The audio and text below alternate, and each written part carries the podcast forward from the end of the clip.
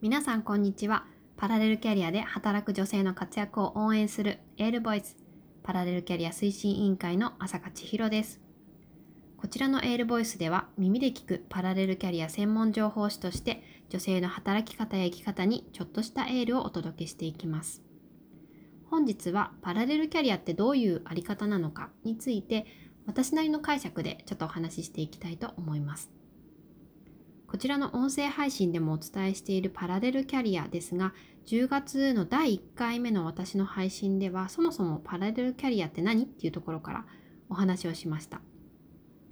経営学者ピーター・ドラッカーが提唱した言葉で、本業を持ちながら第2のキャリアを形成することと定義しています。キャリアっていうのはですね、仕事のことだけではなく、例えばボランティアとか、何かスクーリングで学んでいたら学生であるとか、近所の町内会長やってるよ、PTA 役員しているよ、など、その人自身のたどっている役割のことです。仕事のことだけじゃないよっていうことをですね、ぜひ知ってみてください。そういった意味で、例えば子供がいればママである、パパであるというパラレルキャリアが存在すると思いますし、結婚していれば妻、夫、そして誰もが誰かの娘であり息子であるという役割があったりするんですよね。なので、私はこの世の中の人全員ですね、そもそもパラレルキャリアという生き方をしていると思っています。いろんな役割やいろんな側面があって、いろんなパラレルキャリアが合わさって、私という唯一の存在があるのだと思っています。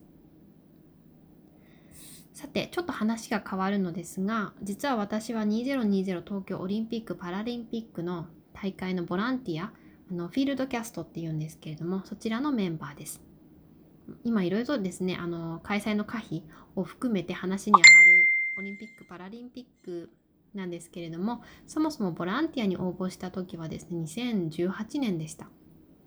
そこから面接、研修などがありまして、ちょっと今止まっているんですけど、この後もまた予定がされています。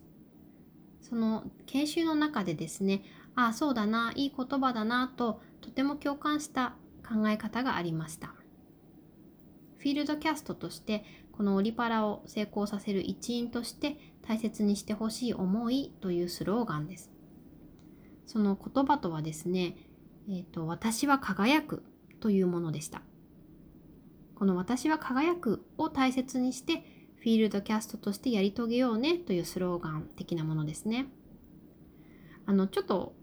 語弊があるかもしれなくて、ざっくりと語るんですけれども、ボランティアっていうとやっぱり善意であるとか、慈愛、博愛とか、思いやりとかね、あと相手ファーストの温かい人みたいなイメージも強いと思うんです。ただ、このオリパラの私は輝くという言葉は、相手がどうとか、社会や世界のためにというものではなくて、あくまでも自分がという、自分ファーストなところがですね、すごく印象的でした。この私は輝くの詳しい説明をちょっと抜粋して読み上げますね。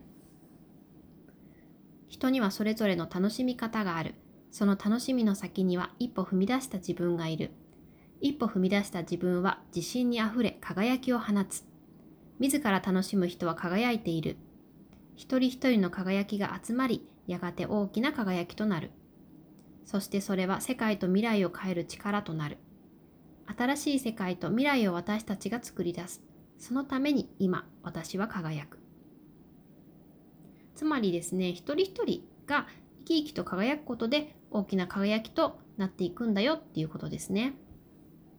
だから、とにかく自分が楽しむ、自分が輝くということを意識していいんだよという意味が込められていました。どうですか？いい言葉じゃないですか？私が今このパラレルキャリアという推進をする活動において、パラレルキャリアのあり方ってこれに近いものがあるんじゃないかなと思いました。パラレルキャリアの良さとかメリットはまた別でお話ししたいと思いますが、パラレルキャリアをすることで、私たち一人一人がですね、生き生きと輝けば、結果としてより良い社会や世界につながっていくよねというところですね。私がパラレルキャリアで目指しているのは、まさにそういうあり方だと思っています。いかがでしたでしょうか？あなたもぜひ自分が輝くということを意識してみてくださいね。お聞きいただきありがとうございました。本日はパラレルキャリア推進委員会の朝香千尋があなたにエールをお届けしました。